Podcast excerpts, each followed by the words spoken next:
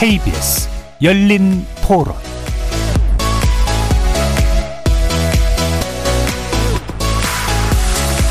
안녕하십니까. KBS 열린 토론 정준희입니다.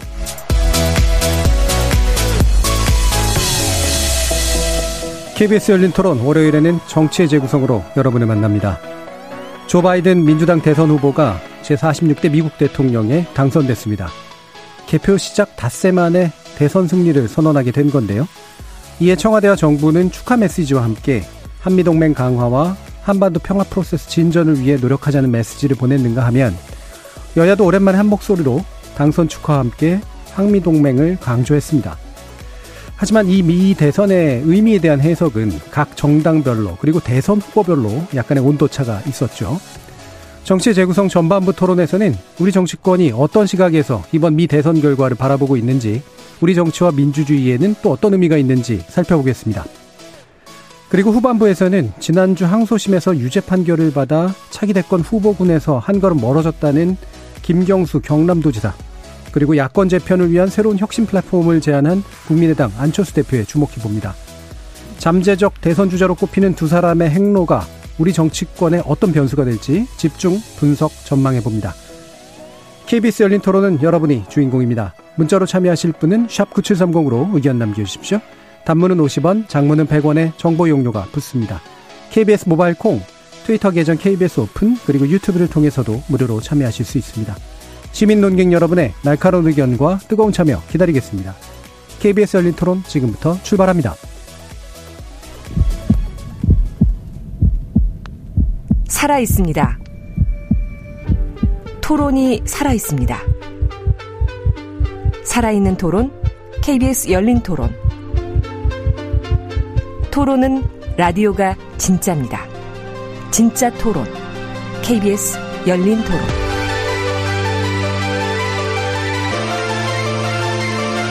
정치를 보는 새로운 시선, 정치의 재구성에서 시작합니다.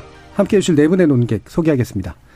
어, 먼저 오늘 장경태 의원의 결석으로 어, 스페셜 게스트로 오셨습니다. 원래 이 자리에 또 앉아 계셨던 분이기도 하죠. 더불어민주당 법률위원회 현근택 부위원장 나오셨습니다. 법률위원장은 이제 부위원장 끝났고요. 끝나셨습니까? 아무튼 네, 예. 대타로 나왔으니까 열심히 해보겠습니다. 알겠습니다. 자, 그리고 제1야당 국민의힘 최고위원을 지내셨던 이준석 전 최고위원 함께 하셨습니다. 예, 안녕하십니까. 이준석입니다. 그리고 국민의당 국민미래연구원장이시죠. 배재대 정연정 교수 나오셨습니다. 네, 안녕하세요. 자, 그리고 전 정의당 혁신위원이었던 김준우 변호사 함께 하셨습니다. 네, 안녕하세요. 김준호 변호사입니다. 자, 지난주 내내, 아, 우리나라가 미 대통령 선거에 이렇게까지 관심이 많은지를, 예, 다시 한번 확인하게 된 그런 보도들과 논의들이 좀 있었는데요. 어, 어쨌든 정치적으로 굉장히 중요한 이벤트였던 건 분명하기 때문에 네 분이 또 어떻게 보셨는지 한 말씀씩 듣고 시작하도록 하겠습니다. 먼저 현 변호사님 의견 들어보죠. 뭐 참 그 미국 정치 제도라는 게 참 이해하기 어렵다. 음. 저희들이 봤을 때는 아직도 어 그러니까 보통 우리가 선거 원칙 하면 네 개 정도 얘기하거든요. 그 중에 제일 중요한 게 직접 선거입니다. 뭐 일평등 선거, 뭐 보통 선거도 얘기하지만 아직도 이런 제도를 유지하는 게 물론 뭐 각 주의 어떤 독립성을 견제하는 면도 있는데 과연 옳은가 이런 음. 생각을 안 할 수가 없고 그다음에 이 개표도 이거를 저희 같으면 보통 밤새 하잖아요. 전자적으로 하면 하루 정도 하는데 5일씩 걸려가지고 하고 음. 그다음에 또 물론 뭐 트럼프 개인의 특성 떠나가지고 그러니까 제도적인 면에서 참 이해하기 어려운 음. 면이 많아서 어쨌든 그래도 좀 재미있긴 한데 이게 4년마다 이게 공부를 하잖아요. 우리가 네. 뭐 주도 그렇고 그게 무슨 러스크 벨트, 썬벨트 이러면서 음. 이름도 외우고 이러는데 참 미국 제도가 참 특이하긴 한데 우리 생각에는 상식은 잘 안 맞는 것 같다라는 생각이 있어요. 음. 미국은 전당대회도 한달 해요. 아 그래요? 한 달 동안 해요? 예. 음. 아니 근데 뭐 미국 같은 경우 오히려 미국 사람이 와가지고 우리 국회의원 뽑는 걸 보면은 도대체 작년에 민주당이 만들어 놓은 연동형 비례대표제가 뭐지 이런 생각 할 겁니다. 음. 왜 40%는 또 따로 뽑고 또 나머지는 또 제대로 뽑고 뭐 연동형이란 게 뭐지 이럴 겁니다. 그러니까 다른 나라 제도에 대해서 너무 그렇게 얘기하지 마십시오. 민주당도 이상한 거 만들어 놨어요. 아니 그 일본 최고는 저렇게 연결을 시키더라고요. 그거는 유럽에서 많이 쓰는 제도. 유럽에서 나온 건데, 원래. 유럽에서 많이 네. 쓰는 건데. 네. 우리한테는 굉장히 낯선 제도인 건 맞는 것 같아요. 네. 그러니까 어, 이게 대통령을 직선으로 뽑는다는 거하고 또 간접 선거인단 우리도 사실은 과거에 선거인단 투표를 한 적이 있거든요. 우리도 네. 대통령 선거가 직선제가 된 게 이제 1987년 네. 정도인데 에, 굉장히 어찌 보면 우리 경험 속에서는 잘 보여지지 않는 음.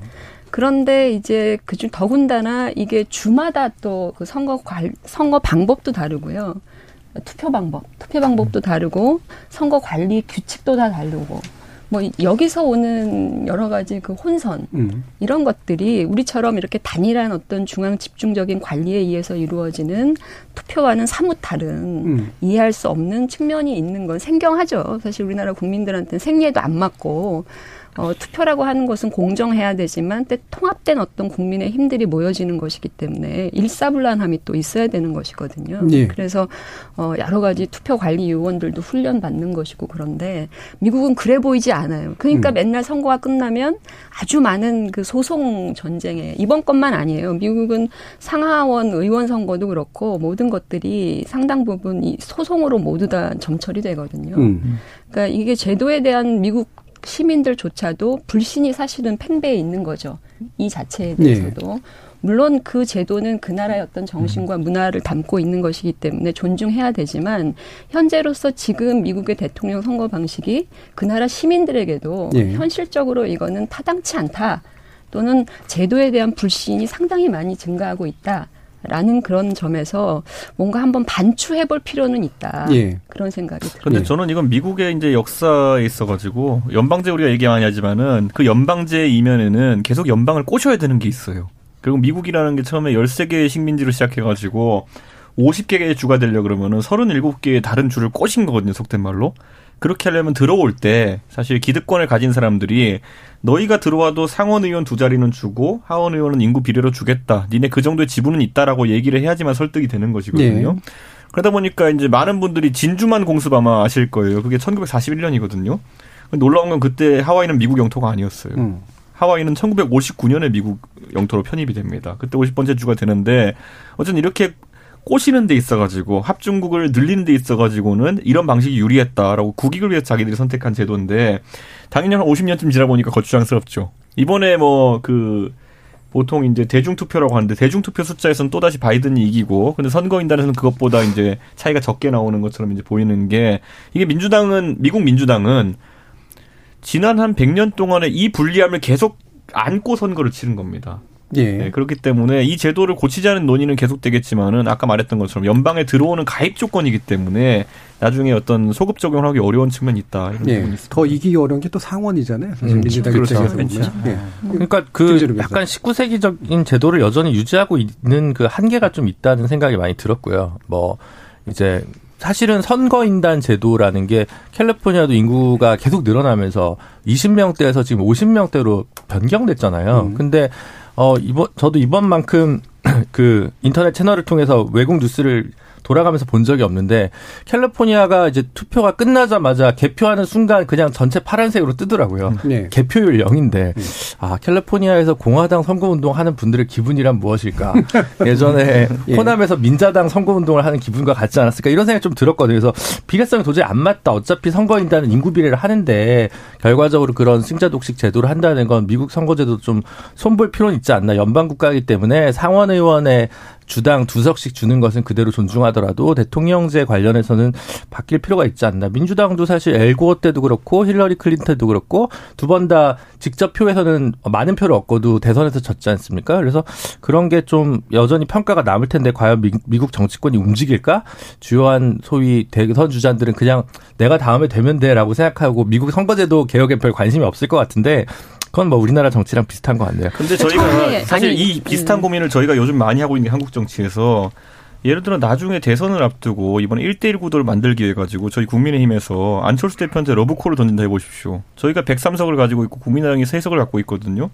안철수 대표한테 인구 비례로 103대 3으로 해가지고 그만큼 지분을 가져가세요. 이러면 안 들어올 거잖아요. 그러니까 저는 이게 결국에는 미국에 이제 가입한 아까 주들도 그렇고 굉장히 그 수치적 지분은 적지만은 어쨌든 세력 간의 어쨌든 힘의 균형을 맞추는 그런 방법 중에 하나거든요. 그래서 저는 네. 저희도 아마 제가 봤을 때는 안철수 대표랑 연대하려면은 상당한 어떤 지분이라 표현할 수도 있겠지만 발언권이라든지 아니면 뭐 인성권이라든지 이런 것들을 제시해야 될 것이고 저는 그래서 이 부분이 어느 정도 합리적인 면도 있다 봅니다. 워낙 소수자 과소대표되지 않도록 하는 그런 측면에서는. 예, 제가 오늘 얘기하려고 예, 의외로 미국 정치에 대해서 오늘 할 얘기가 많으실까 네. 했는데 뭐막 네. 터져 나옵니다. 아니, 예, 네. 제가 좀 드리고 싶은 말은 예. 뭐냐면 그 이게 이제 상원 상원처럼 각 주에 두 명씩 선거인단 수를 배분하고 인구 비례로 해서 이렇게 하는 구조 자체의 처음 발상은 그 1780년대에 사실은 한 거거든요. 네.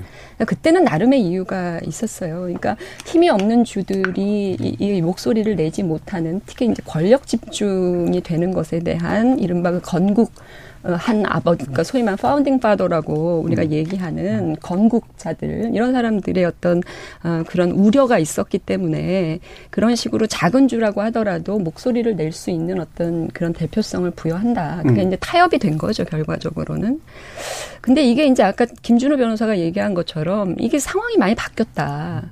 그럼 도대체 어떻게 상황이 바뀌었냐라는 건데 네. 이게 계속해서 제도의 어떤 손질 없이 계속 오는 과정에 나타난 하나의 큰 변화가 미국의 양당제가 고착화된 거예요. 음. 그래서 이게 각 주에서 전부 다 어떤 주는 빨간색, 음. 어떤 주는 선거만 하면 파란색, 마치 우리나라처럼 그러다 보니까 거기에서 예를 들면 뭐 49, 49대 41. 로 아주 팽팽하게 둘로 진영이 나뉘어져 가지고 근소한 차이로 이기는 내가 다 먹는 거잖아요. 승자 독식하는. 예.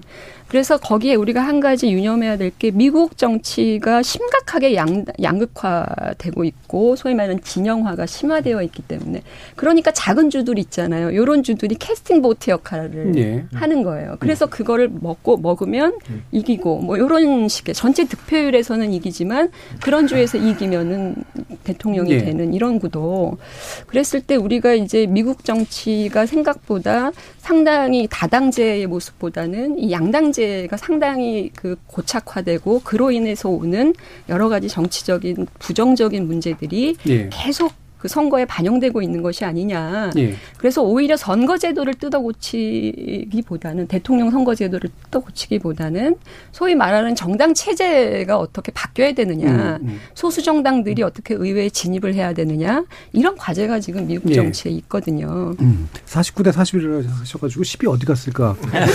국민의당으로 아, 제3의 세력에게 남겨져 있는 후보들도 있습니다. 거기에 보니까 미국에도 있어요. 예. 네. 카니에 웨스트가 6만 평가 얻어서 5등인가 했더라고요. 보니까 뭐 그런 그런 취지는 비슷한 것 같은데요. 저는 예. 근데 말씀하신 저도 미국은 잘 모르지만 그러니까 각 주마다 상원의원 두 명 주는 거는 이게 주의 어쨌든 음. 권리를 지키는 게 맞는 것 같은데 음. 간선제라든지 승자 독식 그거는 반드시 그렇지는 않은 것 같아요. 특히 네. 승자 독식은 물론 각 주를 하나의 이제 주권 국가로 봐서 음. 주권 하나다. 그러니까 분리가 안 된다. 그렇기 때문에 이제 독식한다는 거가 제가 보기에는 아마 생각일 텐데, 그러니까 음. 주의 어떤 권리를 음. 따로 준다는 건데, 그게 과연 지금 미국이라는 나라가 그렇게 완전히 예전처럼 연방으로 존재하는 게 아니거든요. 음. 외부적으로 봤을 때는 하나의 국가고, 그럼 미국 국가가 하나의 주권을 갖고 있는 것이지 각 주마다 하나의 별개의 주권을 갖고 있다라고, 그러니까 승자 독식은 저는 안 맞다고 보고 그다음에 간선제까지도 필연적이지는 아니라고 봐요. 그러니까 저는 그래서 좀 미국 사람들 아니, 좋아해요. 아까 승자 독식하지 말고 검찰, 공수처, 법사위원장 셋 중에 하나만 주세요. 자, 아니 가져가라고 했을 때 안 가져오는 사람들이 이제 언제 뭘 준다 그랬어? 하나도 안 준다 그랬지. 특유의 끼워 넣기가 지금 나왔는데요. 네. 예, 한번 끼워 놓을 기회를 다시 한번 드리는 질문 음. 하나는 그러면 네. 드리겠습니다. 이게 뭐냐면 어 결국에는 미국 정치 제도들을 보면 분명히 이제 그 대중들의 요구와 어, 실제 이제 헌법적 제도 사이에 이제 갭이 계속해서 나오는 건 맞는데 손을 대기가 굉장히 어렵잖아요. 헌법이 딱딱하니까 생기는 문제이기도 하고 연방제니까 생기는 문제이기도 하고 동시에 이제 자기 자신의 운명을 결정짓는 정치인들이 과연 그런 제도를 고칠 수가 있는가라는 그런 좀 더 본질적인 질문하고 좀 연관이 돼 있는 것 같은데 우리나라도 헌법 문제, 선거제 문제 훨씬 단순한 어 제도를 가지고 있는 나라임에도 불구하고 이제 계속해서 우리가 뭐 그 문제를 겪고 있잖아요. 어떤 식으로 좀 정치인들이 이 문제를 바라봐야 되는지에 대한 나름의 좀 의견을 좀 들어볼게요. 김준우 변호사. 저는 일단 선거제도는 딱히 미국을 벤치마킹할 게 없다라는 음. 게 원래 생각이긴 해요. 왜냐하면 여기 하원이 2년마다 선거하잖아요.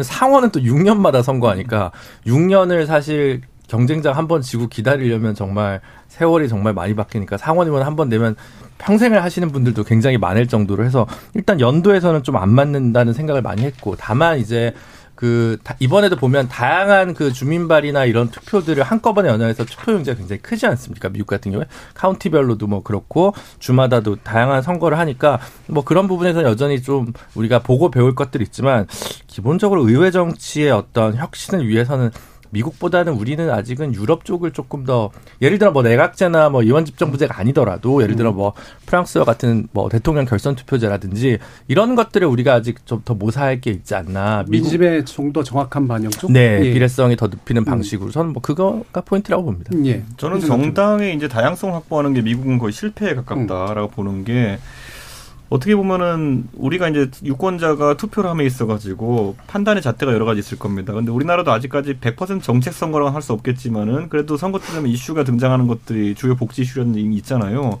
근데 미국은 그런 게 오히려 약한 편입니다. 음. 이번에 그래서 언론에서 가장 많이 주목했던 게 뭐냐면은 대통령이 누구냐, 후보가 누구냐, 그리고 부통령을 어떤 인종의 어떤 성별의 사람이 나오냐 이런 음. 것이었거든요. 근데 이게 사실 사람이 먼저다. 그러니까 사람이 먼저다인데 인종과 성별이라는 그런 너무 그 미국 입장에서는 선명한 카테고리이기 때문에 네. 그것에 따라 가지고 이제 전략 전술을 구사하는 경우가 많거든요. 음. 그러니까 저는 이번에도 보면 트럼프 같은 경우에도 결국에는 그 특정 인종에 대한 호소, 그러니까 히스패닉에 대한 호소가 굉장히 강했었던 네. 것이고, 그리고 반대로 흑인들에선 저항감이 강했던 것이고, 음. 근데 이 아젠다가 통합엔 굉장히 안 좋은 아젠다입니다. 음. 실제로 투표 상황도 강하게 인종별로 나타났고, 그러다 보니까 이런 전근대적인 어떤 승자 동식 방식에서는 이런 어떤 표 갈라먹기 또는 표 계산이 자꾸 나오게 되거든요. 네. 저는 그렇기 때문에 저도 아까 김준일 변호사 유럽식 이제 다당제라든지 아니면 연제 연대라는 이런 느낌의 정당 제도를 이야기했는데 음. 대통령제 틀 안에서는 어쩔 수 없는 것이기 때문에 저는 우리나라도 이제 이 고민을 할 때가 됐다. 저는 음. 이렇게 보는 게 대통령제일 때 저희도 이제 지역 갈등이나 이런 구도를 많이 겪었었잖아요. 근데 앞으로 우리도 이제 미국식의 어떤 그런 표를 가르고 표 계산하는 식으로 갈 것이냐 아니면은 다양성을 각자 유지하면서 연대를 통해 가지고 예. 다양성을 이제 살려나가는 방향을 할 것이냐는 음. 좀 고민해야 되는 문제긴 합니다. 근데 아직까지 우리나라 대중은 국회에 대한 신뢰가 너무 낮기 때문에 그렇죠. 그래도 네. 우리가 아주 참신한 대통령 뽑아가지고 정치를 일거에 어떻게 네. 좀 쇄신해보자는 의지가 항상 강한 것 같은데 국회가 신뢰를 좀 더 쌓아가지고 이런 다당제의 틀을 좀 만들었으면 좋겠습니다. 네, 국회가 이렇게 민의들을 받아 안아서 그들 사이에 이제 정치적 협상을 통해 가지고 뭔가 민주주의를 진척시킬 수 있는 방법이 음. 참 좋을 텐데 아직까지는 좀 여러 가지로 또 이 문제에 대한 논의가 남아 있죠. 현근택 변호사. 제가 보기에도 뭐 두 분 얘기 비슷한 것 같은데요. 음. 결국은 다당제는 좀 내각제랑 맞는 제도잖아요. 예. 기본적으로 왜냐하면 어느 정도 이제 소수당도 결국은 뭐 협상을 통해서 지분을 가져갈 수 있는데 대통령제에서는 다당제가 어렵죠. 예. 왜냐하면 뭐 언론 아승이기 때문에 승자가 독식하는 구조라서 저는 뭐 우리나라의 대통령제에 대한 선호는 훨씬 높거든요. 음. 왜냐하면 내각제에 대한 좀 부정적인 시각이 많아요. 특히 음. 일본을 많이 보면서 우리가 좀 그러니까 그 약간 뭐 뭐라 그럴까요? 개파 정치라 그럴까요? 예. 그런 어떤 폐해를 많이 봐서 저는 아마 내각제는 별로 선호하지 않을 것 같고 그다음에 뭐 양원제도 연방 국가가 아니기 때문에 음. 우리나라가 큰 나라가 아니고 이렇다 본다 그러면 양원제도 아니고 그러면 아마 미국 정치제에서 우리가 생각할 수 있는 거는 대통령 부통령제 음. 그다음에 4년 연임. 예. 음, 그러니까 대통령제 우리나라는 어찌 보면 이제 대통령제 총리제를 섞어놓은 건데 내각제를 섞어놓은 건데 아싸리 그냥 미국처럼 그냥 대통령 뽑고 총리 저 부통령 뽑고 그 부통령도 같이 뽑으면 민주적 정통성이 생기거든요. 예. 그 사람이 나중에 또 대통령 갈 수 있는 경우도 있고 그리고 4년 하고 그 다음에 이제 우리는 5년 단임하기 때문에 연속성이 없고 이 5년 안에 뭔가 성과를 내야 된다는 그런 강박관이 좀 있어요. 예. 그러다 보면 한 번 더 할 수 있는 저는 아예 그냥 미국식 음. 4년 중임제, 부통령제 놓는 게 좀 뭐 헌법 개정에는 좋지 않나. 예. 대통령제에 대한 선호를 현실로 일단 인정하면서 권력의 좀 더 분산과 그다음에 책임 있고 민감한 정치를 하도록 하는 제도 쪽으로 좀 더 선호를 하신다라는 말씀이시네요. 정혜정 교수님도 그 미국의 대통령제와 우리의 대통령제가 근원적으로 다르죠. 네. 그러니까 사실은 그 미국의 대통령은 우리 대통령처럼 그렇게 큰 제왕적인 권력을 누리는 그런 자리는 아니에요. 그러니까 아, 기본적으로 뭐 뒷받침해주는 여당이 있는 것도 아니고 음. 어, 대통령이 되는 순간 의회의 교섭자로 의회를 설득해야 그, 예, 되죠. 예, 각계격파를 해야 되는 일종의 기능인 불과하고요. 원래 미국에서 대통령이라는 건 프레지던트잖아요. 그냥 좌석에서 앞좌석에 앉아서 서약하고 협약 그러니까 사인하는 정도의 역할만 견제를 했고 어, 권력 집중이라고 하는 것에 대한 그 미국 사람들의 나름대로의 알러지가 있어요. 네. 그렇기 때문에 대통령의 어떤 제한적 권력을 강화시키는 형태의 선거제도 음. 이런 건 아니라는 거예요. 음. 선거제도, 대통령 선출제도 그런 점에서 우리가 봐야 될 것 같고, 근데 우리는 너무 이 대통령 중심적으로 그러다 보니까 미국은 오히려 의회를 강화시키는 쪽으로 선거제도가 가고 있거든요. 음. 그래서 어 뭐 이런 국회의원 의회 선거도 이렇게 나눠서 하잖아요. 한, 한 번에 싹 선거하는 게 아니라 3분의 1씩. 예, 3분의 1씩 이렇게 네. 하는 것은 나름대로 어떤 의원 내각제적인 그 정당에 대한 의원들의 그 활동에 대한 평가들을 받아 받아 안겠다 의회가. 그런 것이기 때문에 그런 차원에서 놓고 보면 의회 중심성이 살아있는 대통령제라고 봐야 돼요 미국 같은 경우. 그래서 저는 아까 우리가 뭐 미국 모델을 벤치마킹 하면 안 된다고 얘기를 하는데 저희가 의원 내각제로 가기 전에 과도기적 단계에서 이 제왕적 대통령제 그리고 의회의 어떤 견제적 기능을 어떻게 강화시키는 방향으로 우리가 갈 건지 이런 거를 고민한다면 중간 과도기 단계에서 미국의 현재 상태를 좀 고민해 볼 필요는 있겠다. 예. 의회를 강화시키는 방법에 대해서. 예. 또 하나 미국 제도에서 저는 나름대로 좀 눈여겨 보는 게 그 open primary라는 거예요. 제가 이제 지난 트럼프 대선 때 미국에 있었는데 샌더스가 뜨더라고요. 힐러리가 뜨는 게 아니라. 근데 샌더스가 정치개혁 아젠다를 내놓고 그 대선 후보 경선에 나왔는데 샌더스는 민주당 사람이 아니거든요. 예. 그러니까 와가지고 판을 키워내면서 오히려 정치 과- 개혁 과제 그리고 기득권과의 어떤 그 맞서는 이, 이른바 이 소수 정치 세력들의 이 메시지들을 그대로 그 대선 후보 경선 과정에서 이- 내놓고 인기가 막 올라가는 이런 상황들.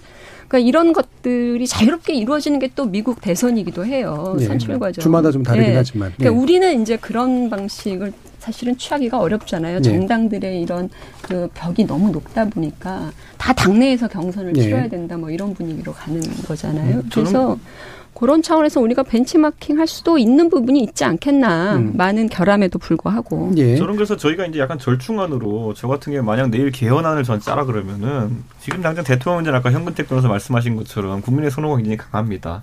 다만 다당제 같은 새로운 시도를 해보려면은 결국엔 결선 투표제 정도는 이번에 긍정적으로 검토할 수 있지 않느냐 음. 이런 생각을 하는 것이 식으로 하는 게. 저는 이제 우리 국민들이 결선 투표제를 하게 되면 다양한 선택권이 생기고 다양한 뭐 볼거리도 제공된다 이렇게 보는 것이 예를 들어 특정한 지역 같은 경우에는 정의당과 민주당이 결선 투표를 하는 것도 나올 수 있어요. 예. 그리고 어느 지역 같은 국민의당과 국민의힘이 하는 경우는 나올 수 있는 거고 어떤 지역에 또 수도권에서는 양당에서 가장 센 진영에서 제일 센 후보들끼리 붙을 수도 있는 거고 저는 이게 꼭 필요하다 이렇게 생각합니다. 예. 지금의. 승자 독식은 보완이 음. 필요해요. 네, 저도 맞습니다. 동의합니다. 프랑스식이 독일식이 좀 민감하면 프랑스식이 소선거구고 비례대표가 없는데 결선 투표 때문에 다당제가 가능하다는 점이 하나 있고 부통령은 이제 이기붕 씨 이후에 굉장히 부정적인 이미지가 강했는데 그 이름이 나올 줄 몰랐다. 내가 시절이 이제 많이 지났기 때문에 이제는 뭐 국무총리보다는 사실은 부통령이 권한 대행을 하는 게 뭐 차라리 민주적 정당성 상황에선 맞으니까 그게 좀 더 올곧은 방향인 것 네, 같습니다. 김준호 변호사님이 우리 그 열린 토론 청취자분들의 연령대를 기, 저 염두에 두시고 하시는 말씀이 아닐까 싶으시긴 한데요. 자, 유튜브 경호님이 이준석 의원께 이런 질문을 했어요. 내각제 하면 잘 될까요? 대표적인 국가가 일본인데 일본 내각제 본받을 만한 정치제도는 아닌 것 같아요라고 했거든요. 간단히 한번 답 주시죠. 맞는 지적이시고요. 네. 저는 그렇게 해서 뭐 족벌식 정치 이런 것들도 보수 정치 이런 것도 별로 마음에 안 들기 때문에 지금 시점에 중간 단계 또는 타협점으로 아까 제가 말했던 것처럼 다당제 어쨌든 장점만을 흡수하려면 은 결선 투표제 정도는 시행해 볼 필요가 있지 않느냐. 저는 만약에 지금 긴급하게 당들이 협의한다면은 지금 서울시의회 같은 경우에는 110석 중에 103석이 민주당인가요? 그리고 이제 국민의힘이 네. 여섯 석 그리고 정의당이 한석뭐 이런 걸로 알고 있는데 이런 시의회 정도부터 먼저 결선 투표제 같은 걸 한번 시행해 볼 수 있지 않겠느냐. 음. 물론 선거를 두 번 치른다는 것이 우리 국민 정서상 새로 적응해야 될 부분이긴 하지만은 그래도 시의회 정도에서는 이런 뭐 구의회는 이미 뭐 저희가 중선거구제 예. 시도를 하고 있으니까요. 그것에 나름 긍정적인 면도 있는 것처럼 결선 투표제도 한번 시도해 볼 만하다. 그래서 알겠습니다. 한번 야건 여야가 합의를 좀 했으면 저는 좋겠습니다. 약간 생각이 네. 다른데요. 그러니까 이. 선거제도는 오히려 시의회는 뭐. 결선 투표를 하려면 대통령부터 먼저 하는 게 그렇습니다. 나아요. 네. 대통령제 하고 왜냐면 그 대통령 개헌해야 되니까 자치단체장부터 해야 되는 게 맞지 않을까요? 자치단체장 가장 가까운 선거를 얘기한 거예요, 구의원. 시험부터 하려면 너무 비용이 많이 네. 들죠. 그쵸, 그러니까. 중요한 선거 아주 중요한 선거 정도에서 광역단체장과 그, 그렇죠. 그 교육감. 정도 교육감이나 네. 큰 선거에서 해야지 작은 선거에서 하려면 제가 보기엔 알겠습니다. 굉장히 뭐그 비용이 부분도 뭐 지금 저 이준석 의원 얘기하신 게 투표 참여율이 높아져야 의미가 예, 있죠. 전반적으로 결선 투표는 좀 필요한 것 같다는 데는 대부분은 네. 공감대가 있는데 실제로 이제 국민들이 가지고 있는 불편함이나 저항감 아, 또 그래서 내각제를 동의한다는 거야. 아, 전 내각제는 그렇게 안 좋아합니다. 왜냐면 뭐 이런 표현하기 국민이 그렇지만은 동의하기 힘들 거예요. 당장 내각제 했을 때 결국 사람이 누가 떠오르냐 했을 때 우리 국민들이 좀 부정적인 인물들이 많이 떠오르기 때문에 그러니까 국민들은 대중적 지지는 별로 없는데 당내 술 사고 밥 사고는 잘하는 분들 이런 분도 올라가는 거 저도 원하지 않거든요. 어, 그, 아, 그 이기붕 씨를 얘기해 그것도 고시대 분이 얘기 나오나 했는데 그것까지는 아니었네요. 자 유튜브로 원희님이 네. 문재인 대통령과 조 바이든 당선이 서로 대화가 잘 통할 것 같은데 어떻게 보세요라고 의견을 주셔서요. 마침 이쪽으로 어, 저기 논의를 음. 이동시키 보도록 하겠습니다. 어, 일단 이제 대통령이 트위터로 이제 아, 당선 축하 인사를 보내는 좀 특이한 상황이 좀 벌어졌고요. 여당에서도 지금 기본적인 기조는 이제 환영하고 기조를 맞추겠다라고 하는 그런 아, 말들을 하고 있는데 그렇게 좀 뭔가 대화가 잘 통할 것 같으신가요? 저는 뭐 잘 될 것 같습니다. 네. 아, 왜냐하면 지금 뭐 예전에 오바마 행정부 때 부통령을 했기 때문에 뭐 전략적 인내를 하지 않겠냐. 음. 그 다음에 뭐 트럼프 대통령이 김정은 위원장하고 케미가 좋았기 때문에 좀 반대로 가지 않겠냐. 네. 두 가지 정도가 제가 보기에 우려하는 상황 같은데요.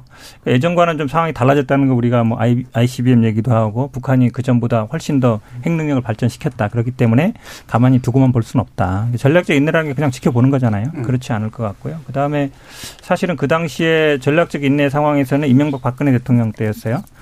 어쨌든 그 두 대통령이 있을 때는 가능하면 또 우리나라 대통령도 아무것도 안 하고 있는 상황이거든요. 네. 남북관계에서는. 그거와는 좀 다르다. 음. 그리고 그 전에 우리가 우리 그러니까 우리나라에서 민주당 정부 그다음에 미국에서 민주당 정부 들어왔던 게 아마 김대중 대통령, 클린턴 대통령일 때 한 2, 3년 정도인데 그때 생각해 보시면 뭐 제네바 합의도 하고 햇빛 정책 하면서 어느 정도 이게 됐었거든요. 음. 그러니까 오히려 제가 보기에는 문재인 대통령이 시간이 뭐 1년 반 정도밖에 안 남았다 그러지만 저는 지금 어쨌든 국민들의 지지라든지 아니면 남북 관계가 과거로 완전히 돌아갈 만큼은 아니다. 음. 저는 오히려 뭐 내년 뭐 초반기에 아마 아, 상반기까지는 아마 뭐, 뭐 이렇게 장관이라든지 이런 분들 하면 인사청문회는 시간이 있다 그러면 남북 간의 뭐 코로나 방역 문제라든지 아니면 이런 것들을 충분히 협력할 가능성이 있어서 저는 우리가 조금 더 적극적으로 나간다 그러면 아마 바이든 행정부도 어, 충분히 그거에 동의를 할 가능성이 높다. 예. 그리고 지난 기본적으로 다 아시다시피 뭐 바이든 당선인이나 그다음에 김대중 대통령과 굉장히 관계도 좋았다 그러잖아요. 그 당시에 햇빛 정책 지지했었고 그런 게 저는 아마 이번에 오랜만에 찾아온 한 20년 만에 찾아온 아마 좋은 기회다. 그래서 저는 음. 뭐 충분히 남북 간의 관계를 진작시킬 수 있는 그런 계기가 될 걸로 보고 예. 있습니다. 지금 이제 국민의힘 같은 경우는 이제 논평이 한미동맹 확실히 이제 강조를 했고요. 혈맹이라는 이름을 쓰면서 그다음에 다자간 무역 활성화, 자유무계 신봉자, 대한민국이 거기에 함께해야 된다라고 하는 그리고 이제 북한의 비핵화 원칙 이런 정도의 내용들을 쭉 담았는데 뭐 예상 가능한 반응이긴 했어요. 근데 국민의힘 측에서는 원래는 이제 이념적으로는 이제 공화당하고 좀 더 비슷한데 이번에는 트럼프 대통령의 재당선을 딱히 원하지는 않았던 것 같은 그런 분위기인데 어떻습니까? 그러니까 우선 대북 문제에 있어가지고 예. 상당히 저희가 갖고 있는 입장과 다릅니다. 음. 왜냐하면 저희는 좀 원칙론적인 접근을 해야 된다 이런 생각이고 굳이 사업에 비유하자면 이런 거죠. 그 트럼프 대통령 같은 경우에는 좀 인간관계를 중시하고 음. 만나서 풀자 뭐 이런 느낌의 지도자라고 한다면은 오바마 행정부 때부터 전략적 인내라든지 이런 관점이란 거는 민주당에서 항상 물건을 보자. 음. 네, 너희가 여기에 대해서 한 진일보한 제안을 하면은 우리도 거기에 맞는 수준의 상응한 대응을 하겠다 이런 거거든요.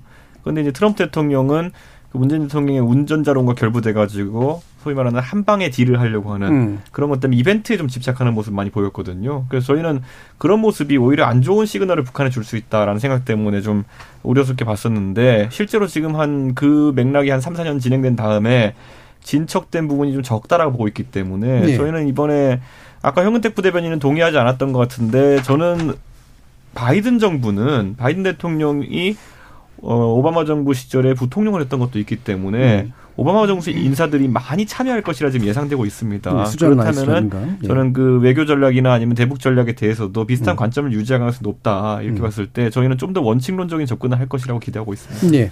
국민의당. 그러니까 저는 바람은 그래요. 사실은 음, 우리가 북미 관계 또는 북, 북한과 우리의 관계 여러 가지 예, 이 문재인 정부가 들어와서 주로 이제 정상회담 중심의 그런 탑다운 방식으로 음.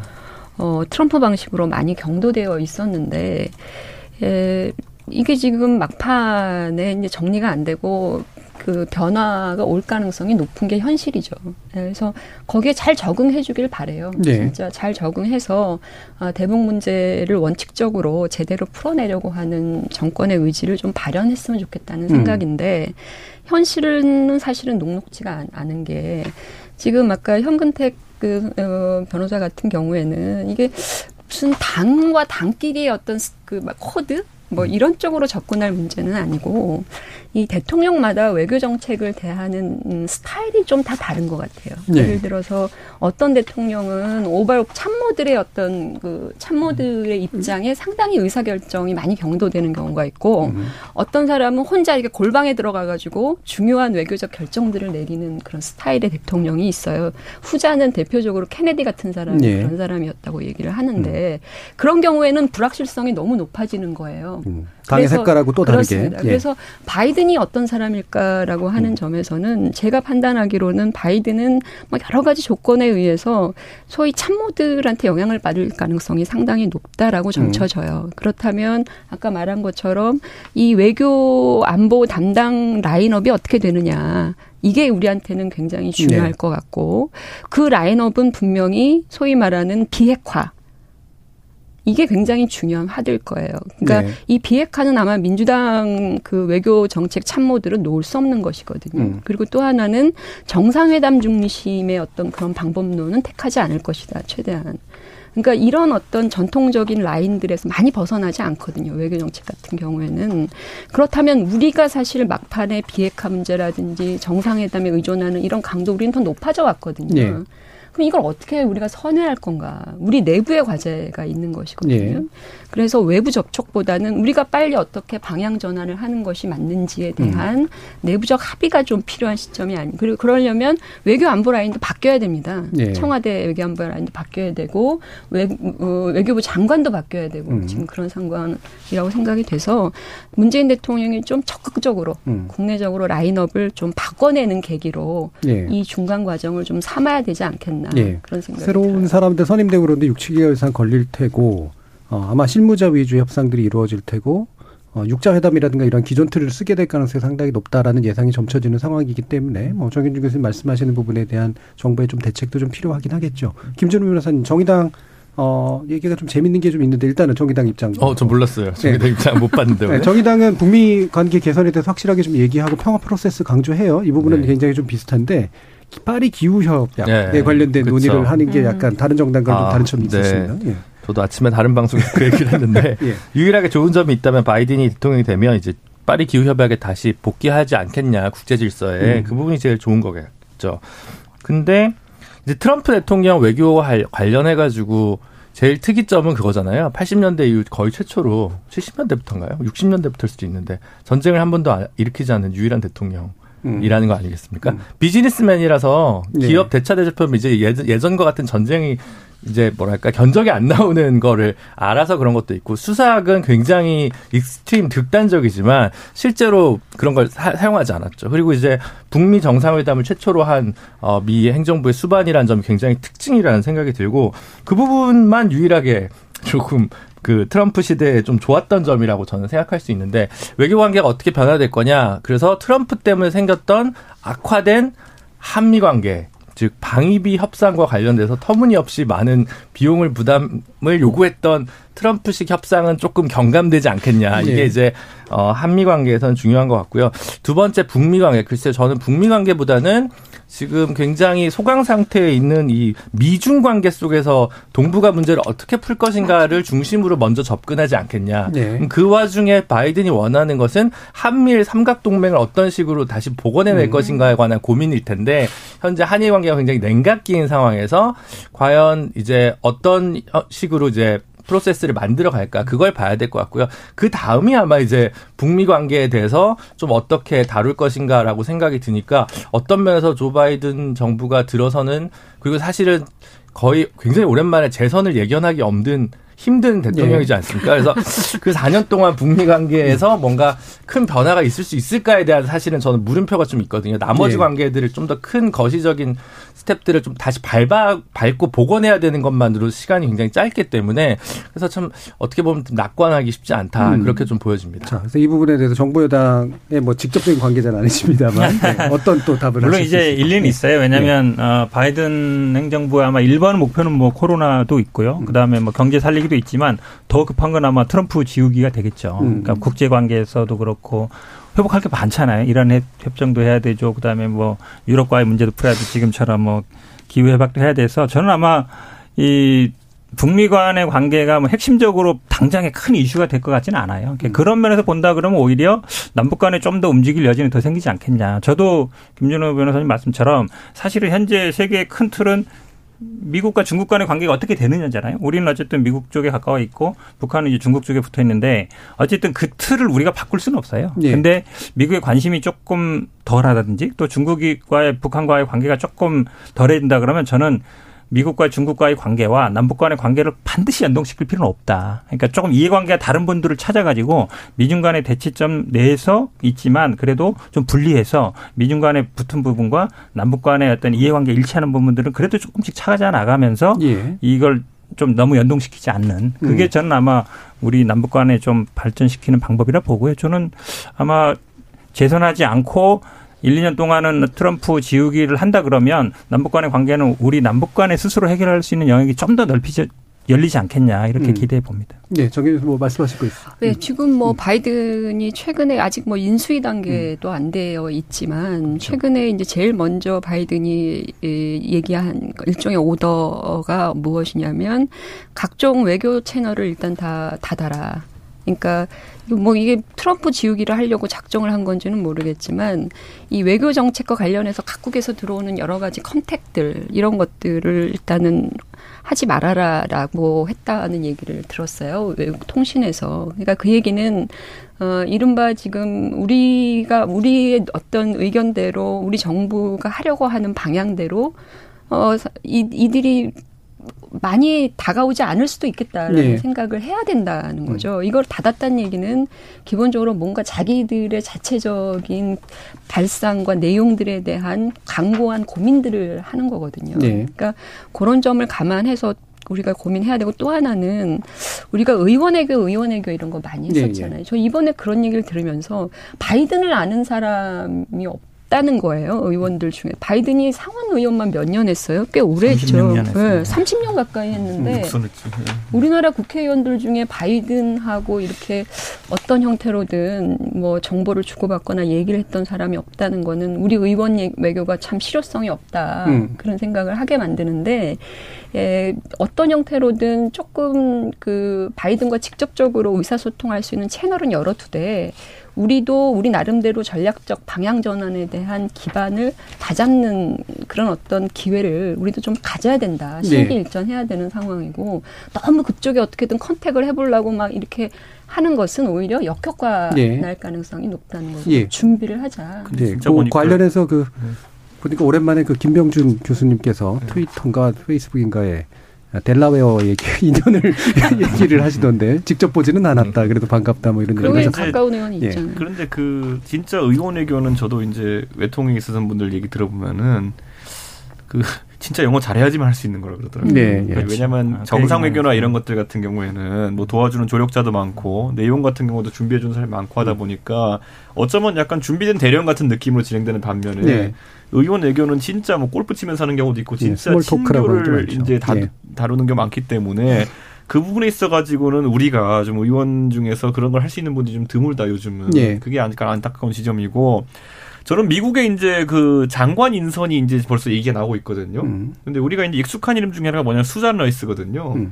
수잔 라이스라는 이분이 그런데 문제가 뭐냐면은 지금 부통령으로 당선된 사람이 헤밀, 카멜라 해리스라는 분인데 이분과 같이 부통령 후보군으로 원래 같이 등장했던 음. 분이에요.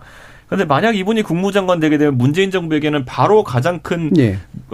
고민거리 하나 던져지는 게 이분이 2017년에 언론에 기고해가지고 뭐라 그랬냐면은 북한은 사고 칠 것 같지 않으니 북핵을 용인해야 된다는 얘기를 했어요. 음. 네, 그렇기 때문에 만약 이런 생각을 가진 분이 국무장관이 되면은 그리고 우리가 뭐 선택하는 게 아니지 않습니까? 바이든 대통령이 만약 고르게 된다면은 우리 정부 입장에서는 우리가 기조를 그럼 전환해야 되느냐, 음. 북핵을 인정하는 방향으로 가야 되느냐, 아니면은 미국을 설득해야 되느냐.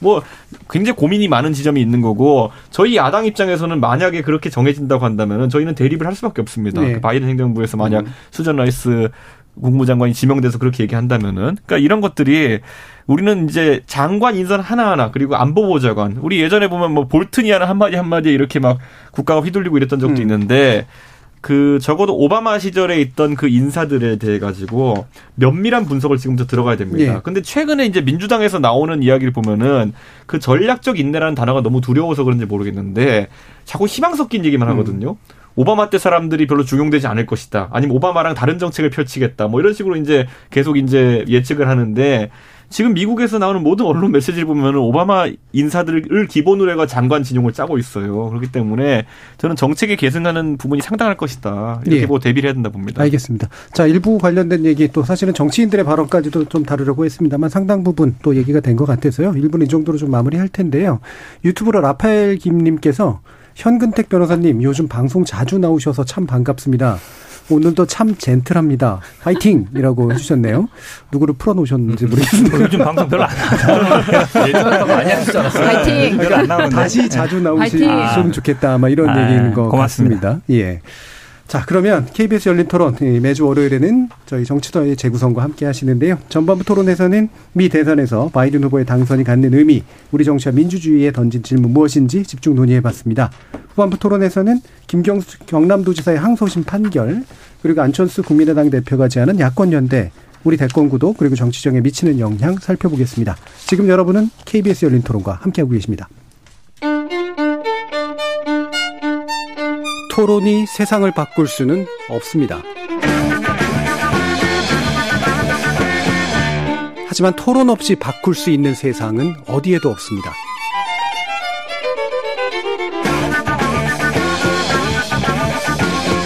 세상의 선한 변화를 갈망하는 당신.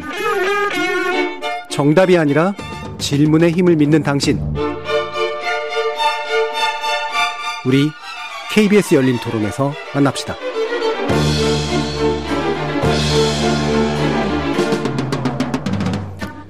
KBS 열린 토론 정치의 재구성 함께하고 있습니다. 전 정의당 혁신위원이신 김준우 변호사, 국민의당 국민미래연구원장이신 정현정 배재대 교수, 이준석 전 국민의힘 최고위원, 그리고 더불어민주당 법률위원회 전 부위원장이셨던 현근택 변호사 이렇게 네 분과 함께하고 있습니다. 자, 이분은 김경수 도지사 그리고 이제 안철수 대표의 어떤 제안 관련된 내용을 좀 잘라서 했으면 좋겠는데요. 어, 일단 항소심 2심에서 이제 유죄 판결이 나와서 어, 일부 이제 무죄가 된 것들도 있습니다만 이 판결에 대해서 이제 어떻게 봐야 되는가라는 데에 대한 또 여러 개 설왕설래들이 좀 많습니다. 어, 두 분의 또 법률 전문가 계시기도 하니까요. 한 분씩 어, 둘 다 한꺼번에 들으면 또 안 될 것 같아서 약간 번갈아 가면서 듣도록 할 텐데 일단은 현근택 변호사님 말씀부터 듣죠. 사실은 오늘 판결문이 공개됐잖아요. 예. 그래서 예. 이제 읽다가 왔는데 200 20, 50페이지, 20페이지인가? 아, 돼요. 그래 가지고 음. 다못 봤어요. 근데 음. 이제 많은 분들이 제일 관심이 많았던 게 닭갈비 영수증이잖아요. 네, 네. 닭갈비가 결국 왜 문제가 됐냐면 이게 저녁을 같이 먹었냐 안 먹었냐 음. 그 부분이었는데 판결문 자세히 못 봤습니다만 아마 닭갈비 사, 그 사갔다는 그러니까 그 식당 주인의 증언은 있었지만 음. 이제 같이 먹었느냐 안 먹었느냐 네. 이제 그게 쟁점이었는데 어쨌든 판결에서는 아 같이는 안 먹었다. 그리고 김경수 지사가 지난번 저 수사 과정에 했을 때 거기 두 번 갔는데 한 번 먹고 고기 고먹은 갔다 이랬는데 그게 이제 실제로 고기를 산 적이 있어요. 한 번 갔을 때 소고기를 음. 산 적이 있어서 그러면 이제 그 덕이 있던 드루킹하고 같이 있던 사람들이 대부분 같이 안 먹었다 이렇게 증언을 했는데 그게 맞다라고 이제 본 건데 결국 그건 판단의 문제긴 해요. 왜냐면 실제로 뭐 본, 그러니까 먹었느냐 안 먹었느냐는 아마 저는 간단하게 보면 그때 뭐 이게 15인분의 2 플러스 1에서 23인분이었다는데 이제 그 2심 법원은 아마 요 그 산치에서 그 사람들끼리 같이 먹고 김경수 지사는 나중에 왔다 이렇게 본 것 같아요. 네.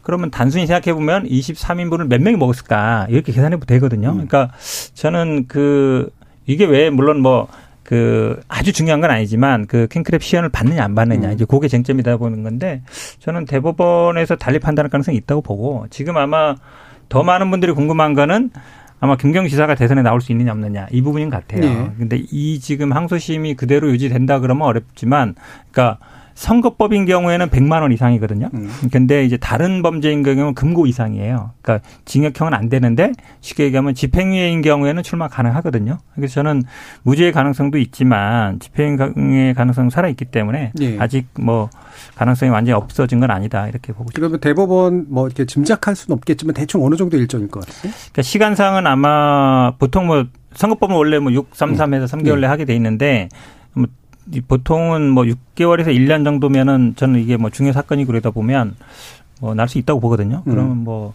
1년 이내는 저는 날 거라고 봐요. 예. 네.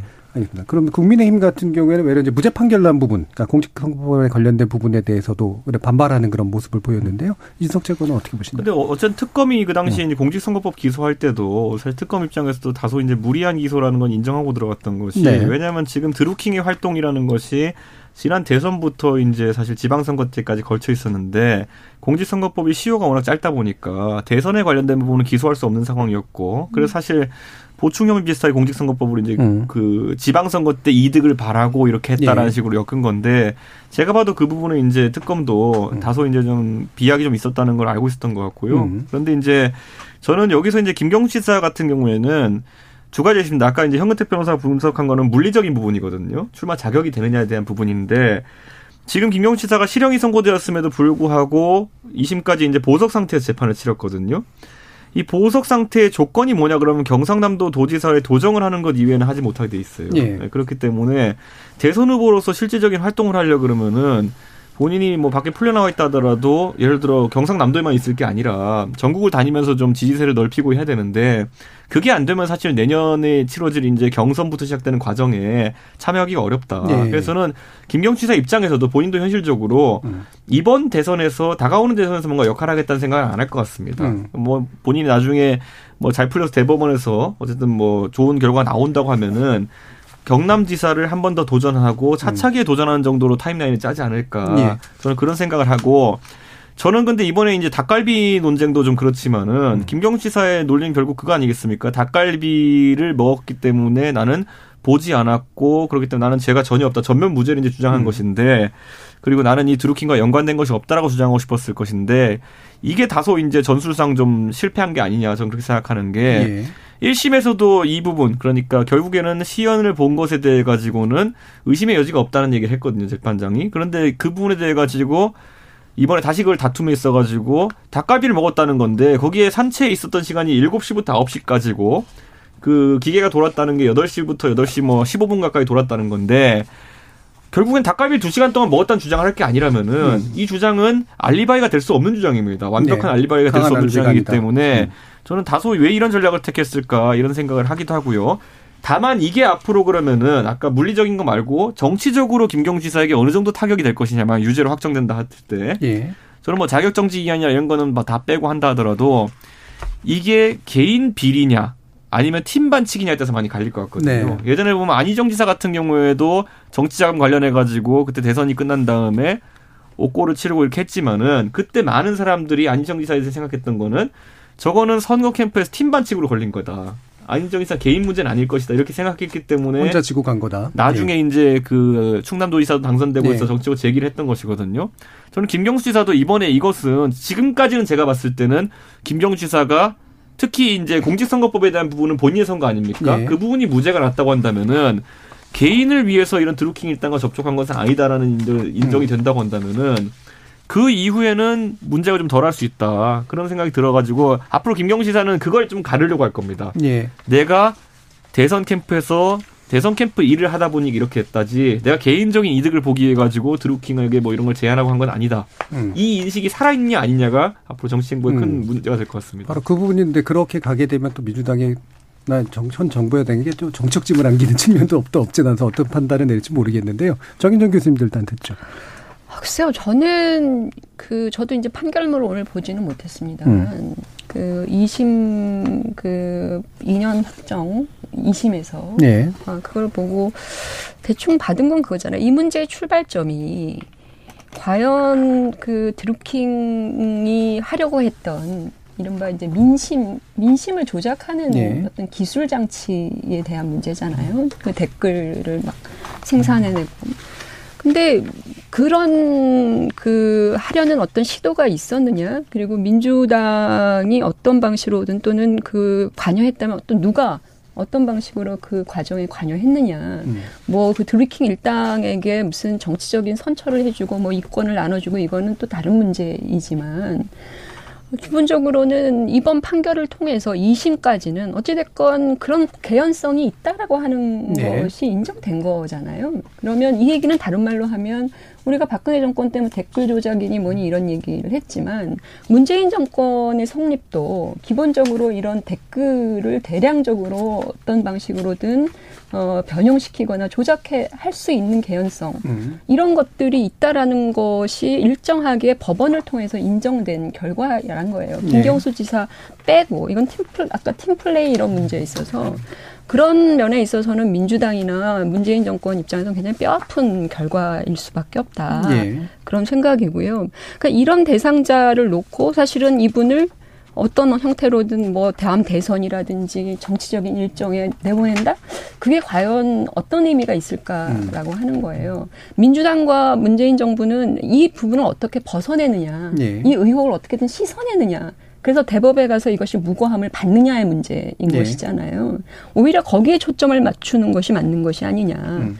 어, 그런 생각이 들어요. 그 개인의 어떤 대선 행보 문제를 네, 떠나서 예, 그러니까 정권의 네. 어떤 탄생 과정에서의 어떤 면죄부랄까 이런 것들을 받는 것이 더 중요한 문제 아니냐라는 말씀이신데요. 김준우 변호사님. 전 되게 지지자층 입장에서 한번 생각을 해보면 예. 거꾸로일 것 같아요. 음. 어 그냥 다 이기는 통해서. 판이었는데 예. 왜 굳이 뭐 이런 음. 이런 생각들을 하실 것 같아요. 네. 그래서 치부를 한 게 아니고 음. 뭐 엄청난 반칙을 한 거 아니다라기 때문에 오히려 실제로 피선거권이 얼마나 제한되느냐가 관심사지 음. 그 범죄의 중대성과 심각성에 놀래가지고 어떻게 이럴 수 있느냐 민주주의가 음. 파괴됐다 이렇게 생각하시는 분들은 사실 많지는 않은 것 같아요. 음. 적절치 않은 모임과 접촉을 했다는 거에 대해서 이의를 제기하시는 분은 없지만 음. 그래서 근데 사실 이게 사실관계가 물론 이제 그 닭갈비 영수증과 관련돼서 검찰의 어떤 공소장의 내용이 좀 흔들릴 여지가 있고 그게 저도 이심 판결문 아직 못 봤는데 네. 그 이게 만약에 법리적으로 뭔가 심리 미진이나 뭐 이런 부분이 좀 문제가 돼서 대법원에서 일부 파기될 가능성은 배제할 수 없다고 봅니다. 음. 전반적으로 보면 다만 그 닭갈비 영수증 문제가 입증이 안 됐다 하더라도, 그러니까 어 김경수 지사한테 유리하게 판단됐다 하더라도 음. 다른 그 뭐 이렇게 커뮤니케이션 툴을 통해서 이제 주고받은 내용 때문에 공모 관계가 인정이 돼서 유죄가 인정되고 이것만큼은 아니지만 조금 더 낮은 양형 정도로 정리될 가능성 저는 사실 그 정도로 봤거든요. 네. 생각보다는 양형이 좀 세게 나와서 그 부분이 좀 약간 놀랬는데 그래서 음 어쨌든 현실적으로는 뭐 당 그 대권 주자로 이번 선거에서는 나오기 어려운 게 이제 확, 확연해진 거니까 그걸 가지고 뭐 다른 오히려 이제 그 민주당 내에서 이낙연 이재명으로 되나라는 생각을 가진 어떤 일정한 세력분들이 어, 머리가 굉장히 복잡해질 것 같다는 생각이 음. 예, 들긴 합니다. 예. 네. 조금 변호사 입장에서 한 가지 좀 아쉬움이 있다. 물론 아직 끝난 건 아니지만요. 예. 사실은 1심이 한 5개월밖에 안 됐어요. 음. 1심 재판이. 근데 사실은 지금 다투는 쟁점들, 닭갈비 영수증이라든지 지금 뭐 역작업을 3분의 1 했다든지 그다음에 그 세개 아이디가 사실은 테스트용이었다든지 이런 게 어찌 보면 1심에서 다투어야 될 행위거든요. 증인이라든지. 근데 2심은 22개월 했습니다. 그만큼 다툴 게 많았다는 거죠. 음. 사실은 어찌 보면 이제 이준석 전 최고 얘기처럼 선거법은 애초에 문제가 안 되는 거예요. 음. 대선 때 과정이지 이게 지방선거 때 뭘 할지가 아니었거든요. 음. 역작업이 3분의 1 정도 나왔다는 얘기는 처음에 대선 때 했지만 나중에 관계가 틀어졌다는 얘기예요. 음. 그러니까 대선 끝나고 나서 어느 정도 틀어졌다는 얘기죠. 그러니까 처음부터 공직선거법은 큰 문제가 안 되고 예. 이 업무 방해가 굉장히 중요한 거였는데 음. 이게 항소심에 와서야 쟁점으로 다투다 보니까 음. 어찌 보면 대법원에서는 이제 법률심이니까 예. 증거를 제시하고 이럴 기회가 많지 않거든요. 그렇죠. 그런 부분에서 제가 보기엔 조금 전략적인 예, 약간 음. 조금 아쉬움은 있어요. 근데 이게 저는 가장 큰 줄기가 처음에는 이게 뭐 지금이야 공소된 내용, 기소된 내용 자체는 좀 이렇게 추렸지만은 내용은 이겁니다. 원래 선거 때 업자에 해당하는 사람들이 와가지고 무슨 일을 하겠다 제안하고 그 안에서 약간 미스터리 박스 같이 지시를 했는지 만난지 이건 불분명하지만은 선거 끝나고 나가지고 오사카 총영사라는 요직을 달라고 요구했다는 겁니다. 예. 만약에 진짜 공모한 게 없고 지시한 게 없고 이 사람들이 알아서 한 것이라면은 음. 왜 샌다이 총영사를 역제안했어야 되느냐. 거꾸로 아무것도 공모한 게 없다 그러면은 니들 이상한 소리 하지 말고 빨리 가라 이렇게 하고 그냥 보냈어야 되는 거거든요. 예. 그러니까 이런 것들 때문에라도 대중의 의심이라는 거는 그 아까 닭갈비 영수증이라는 것만으로는 좀 지우기 어려운 부분이 있었고 재판부도 그런 것 때문에 공무관계에 대해서 강한 심증이 있지 않았나 그런 생각을 네, 합니다. 알겠습니다. 유튜브로 밀가루님이 어, 친문도 참 안타깝습니다. 김경수 지사는 이제 논외로 치고 유력 대선 주제인 이낙연 대표와 이재명 지사 중 둘 중에 한 명을 밀면 되는 거 아닙니까라는 그런 의견을 주셨는데요. 어 그냥 그 성근택 변호사님께 그냥 간단히만 요 답, 예, 여쭐게요. 그 지금 안에 대권 가도가 좀 여당 안에서 좀 바뀔 것 같습니까? 일단 당분간은 아마 뭐 두 분 양강 구도 있지만요. 네. 뭐 변수들은 있죠. 그러니까 음. 왜냐하면 뭐 친문 비문 이렇게 구분은 확실히 안 됩니다만 그래도 어 약간 예전부터 같이 했던 분들이 있잖아요. 예, 예. 그러면 아마 뭐 유시민 이사장 뭐죠 작가 뭐라죠? 어쨌든 예. 전 장관 어쨌든 뭐 예, 예, 작가라고 하죠. 예, 유시민 작가. 그런 분들 예, 이사장. 어쨌든 뭐 다른 분들도 어쨌든 그 약간 빈틈 공간을 좀 할 수 있는 가능성은 있다고 봐요. 왜냐하면 예. 특히 또 이 선거라는 건 결국은 상대방도 중요하거든요. 상대방이 어떤 주장이 나오느냐에 따라서도 있기 때문에 아직 뭐 아마 내년 정도부터는 뭐 본, 내년 후반기 정도부터는 본격적으로 시작할 것 같은데 뭐 가능성은 아직 열려 있다라고 봅니다. 예, 알겠습니다. 지금 시간이 많이 남지 않아서 안철수 대표 어, 논의로 좀 바로 넘어갔으면 좋겠는데요. 안철수 대표가 지금 이제 뭐 발언한 내용이 이제 정권 교체를 위해 어떤 역할이든 맡겠다라고 했고요. 야권 혁신 플랫폼을 제안했고 그다음에 신당 창당에 관련된 논의를 일단 제 던져둔 이제 그런 상태인데 여러 가지로 좀 해석이 되죠. 신당 창당은 뭐 그 자체는 그렇게 큰 어뭐 오해의 여지나 이런 게 없는 것 같은데 이게 이제 서울시장 후보의 가능성을 밝힌 것이냐 아니냐 뭐 이런 식의 문제까지도 해서 다양한 해석들이 나오는데 이 부분을 일단 정현준 교수님 의견 좀 들어봐야겠네요. 그러니까 안철수 대표는 계속해서 일관되게 그 질문에 대한 답변이 그러니까 어떤 직위의 선거에 나가느냐 안 나가느냐가 네. 중요한 게 아니라 이번 그 보궐 선거를 어떻게 치러낼 거고 네. 결국은 대, 대선 아니에요. 예, 그 네. 1년 후에 있는 대선에 야권이 승리할 수 있느냐. 근데 어찌됐건 지금 야권의 정치 지형은 뭐 제1야당이 존재하고 있고 그러나 이거 자체가 중요한 어떤 구심점으로서 역할을 하고 있느냐 이런 질문들도 계속 나오는 특히 이제 중도의 어떤 표 확장력이라고 하는 게 아직까지는 크게 드러나고 있지 않은 이런 상황들. 뭐 이런 여러 가지의 조건들을 보았을 때 어, 기본적으로는 대선에서 승리하는 보궐선거를 치러야 한다. 예. 이런 거거든요. 그러려면 그냥 음, 뭐 각자 후보 내서 후보 단일화하고 뭐 이제 이런 과정을 고통과 진통을 겪어서 하느냐. 아니면 대선을 염두에 두고 판짜기를 새로 해서 예. 소위 야권의 이른바 혁신적인 노력, 흔적들을 갖고 어, 보선 치르고 대선도 치르느냐. 음. 뭐 이런 구도를 고민을 한 거죠. 그래서 그런 갈 길이 보여진다라고 하면 또는 본인이 거기에 희생할 수 있다라고 생각을 하면 뭐 서울시장 선거도 마다할 일이 없는 네, 것이고요. 네. 대선도 마다할 일이 없는 것이죠. 근데 이게 그렇게 안 가고 전부 다 누구는 서울시장 후보, 어, 국민의힘에는 뭐 어떤 후보가 뭐 이런 방식으로 또 후보한테로 지금 전부 다 이렇게 가 있고 안철수 대표는 선거에 나올 거냐 말 거냐 네. 이렇게 이제 또 종주목을 당하고 있고 음. 뭐 이제 이런 상황이거든요. 그래서 이 야권 재편 어차피 대권을 위해서는요. 야권도 플랫폼을 한번 다시 한번 그 반성하고 혁신하는 이런 계기를 가져야 한다면 예. 선거 일정 보선 일정과 함께 좀 가져가는 노력 그런 노력들을 하자는 그런 것이고요. 거기에 뭐 미랄이 되기 위해서 뭐, 뭐 서울시장 보궐선거 나가야 한다. 그 재편 과정에서 그렇다면 안 대표가 그걸 마다할 이유는 없는 것이죠. 예, 그러니까 네. 중요한 건 이제 전제인데 자꾸 이제 결론이 뭐냐 가지고 그렇죠. 얘기하려고 하는 게 네. 문제로 느껴지시는 거잖아요. 네. 지금 이제 그 국민의힘 쪽에서는 장지원 의원의 반응이랑 김종인 대표의 반응이 또 이제 약간 또 사뭇 달라서요. 어떻게 좀 이해를 해야 될까요? 뭐 저희 당에 지금 이제 도장 가신 분은 김종인 대표니까요. 예. 그분 반응 위주로 살피면 될 것 같은데 예.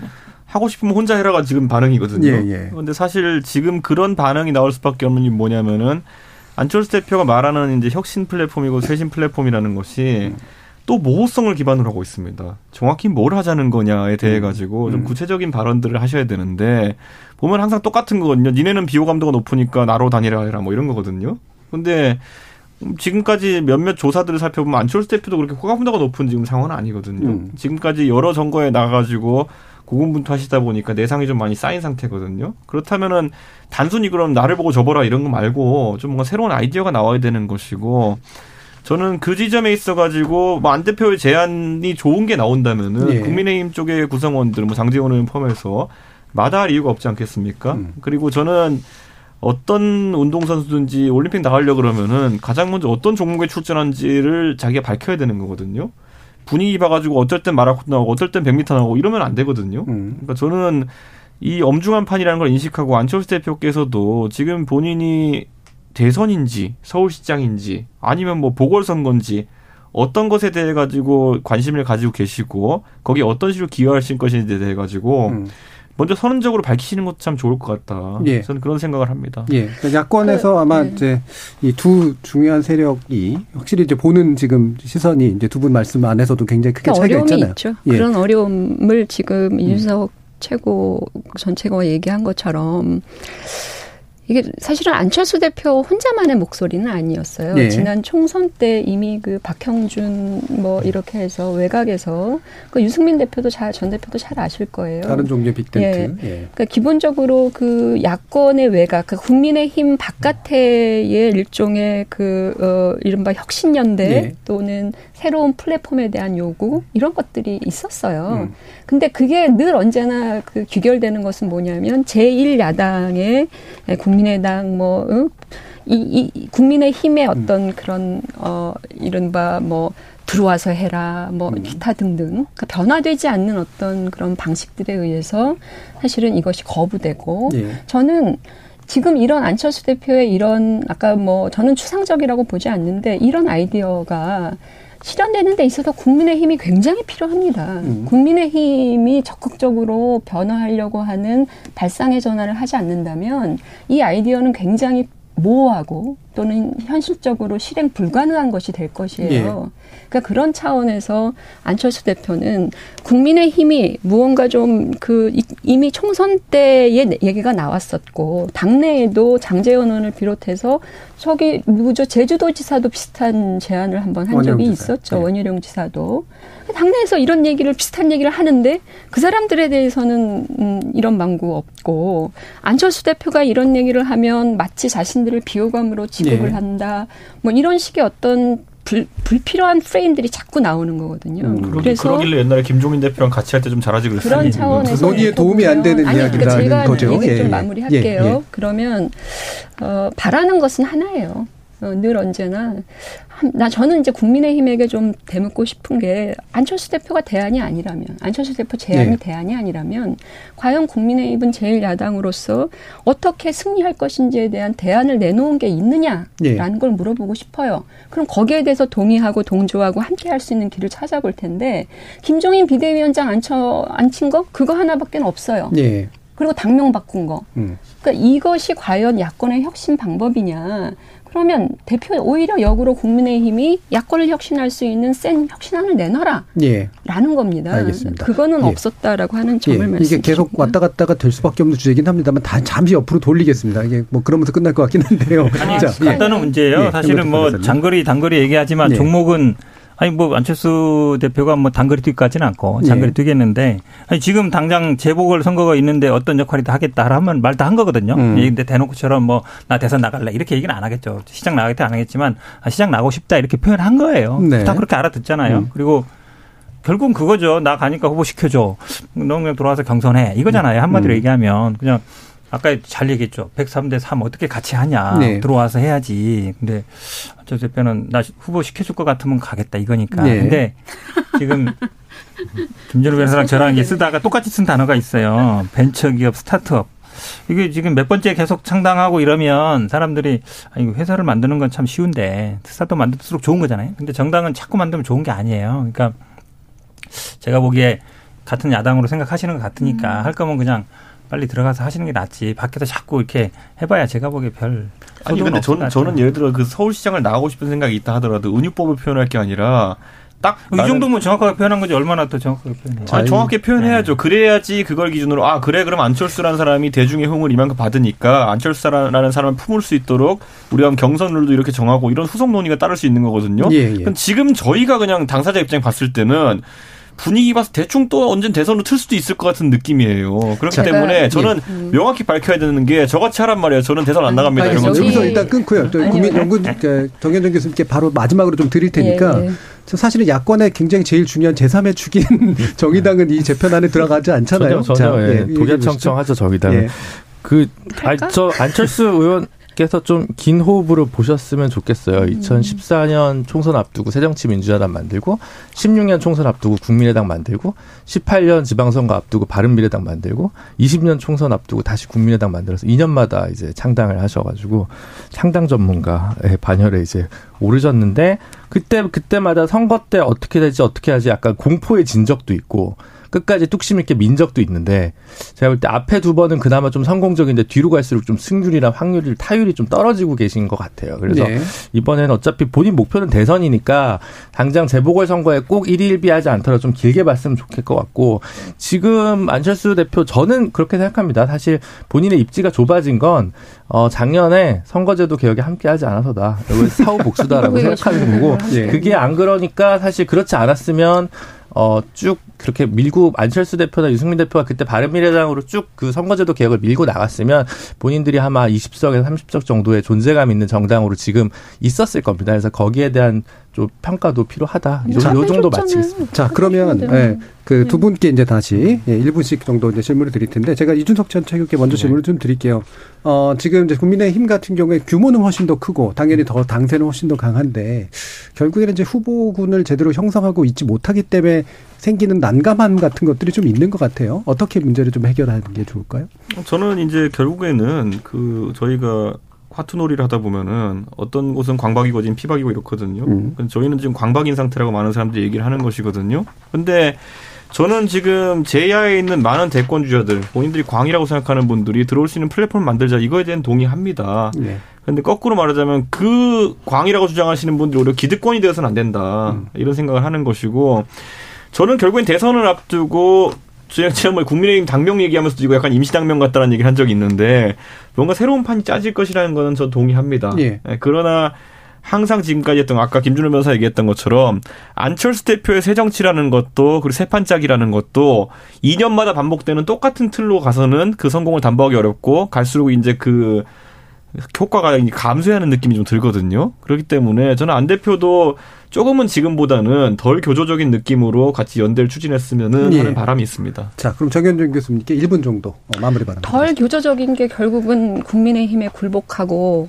그 개인적으로 뚜벅뚜벅 걸어와서 승복해서 후보 되려면 되고 말려면 말고 뭐 음. 이런 식의 정치 문화 아, 어법이면 동의할 수 없고요.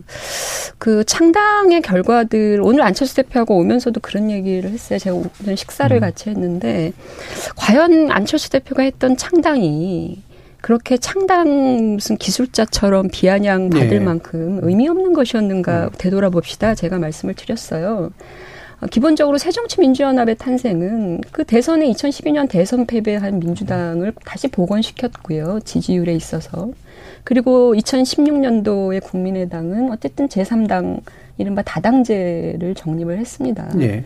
그런 차원에서 나름대로의 어떤 창당 과정들이 정치개혁과 우리 제도의 변화 음. 이런 것들을 또는 양당제를 어느 정도 허물어 가는 데 있어서 유의미했다라고 봅니다. 예. 그런 차원에서 놓고 봐야 될 거고요.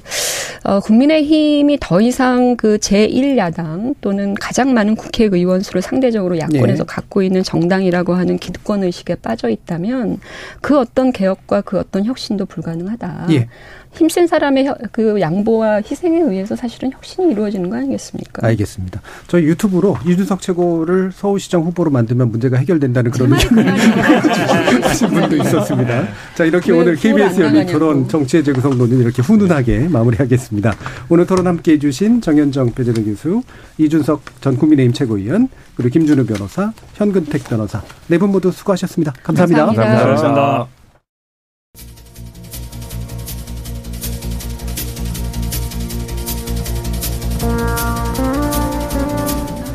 자, 당장의 정치적 이익을 위해 아, 그릇된 언어로 지지자의 불만만 부추기는 정치는 결국 당사자의 불행뿐 아니라 지지자의 심리적 상처 그리고 정치적 에너지 왜곡을 가져온다는 거 미국 대선을 넘어 우리 대선 가도에도 심중한 의미를 던지고 있지 않은가 싶습니다. 오늘 토론 여기까지 진행하겠고요. 저는 내일 저녁 7시 20분에 다시 찾아뵙겠습니다. 지금까지 KBS 열린 토론 정준이었습니다.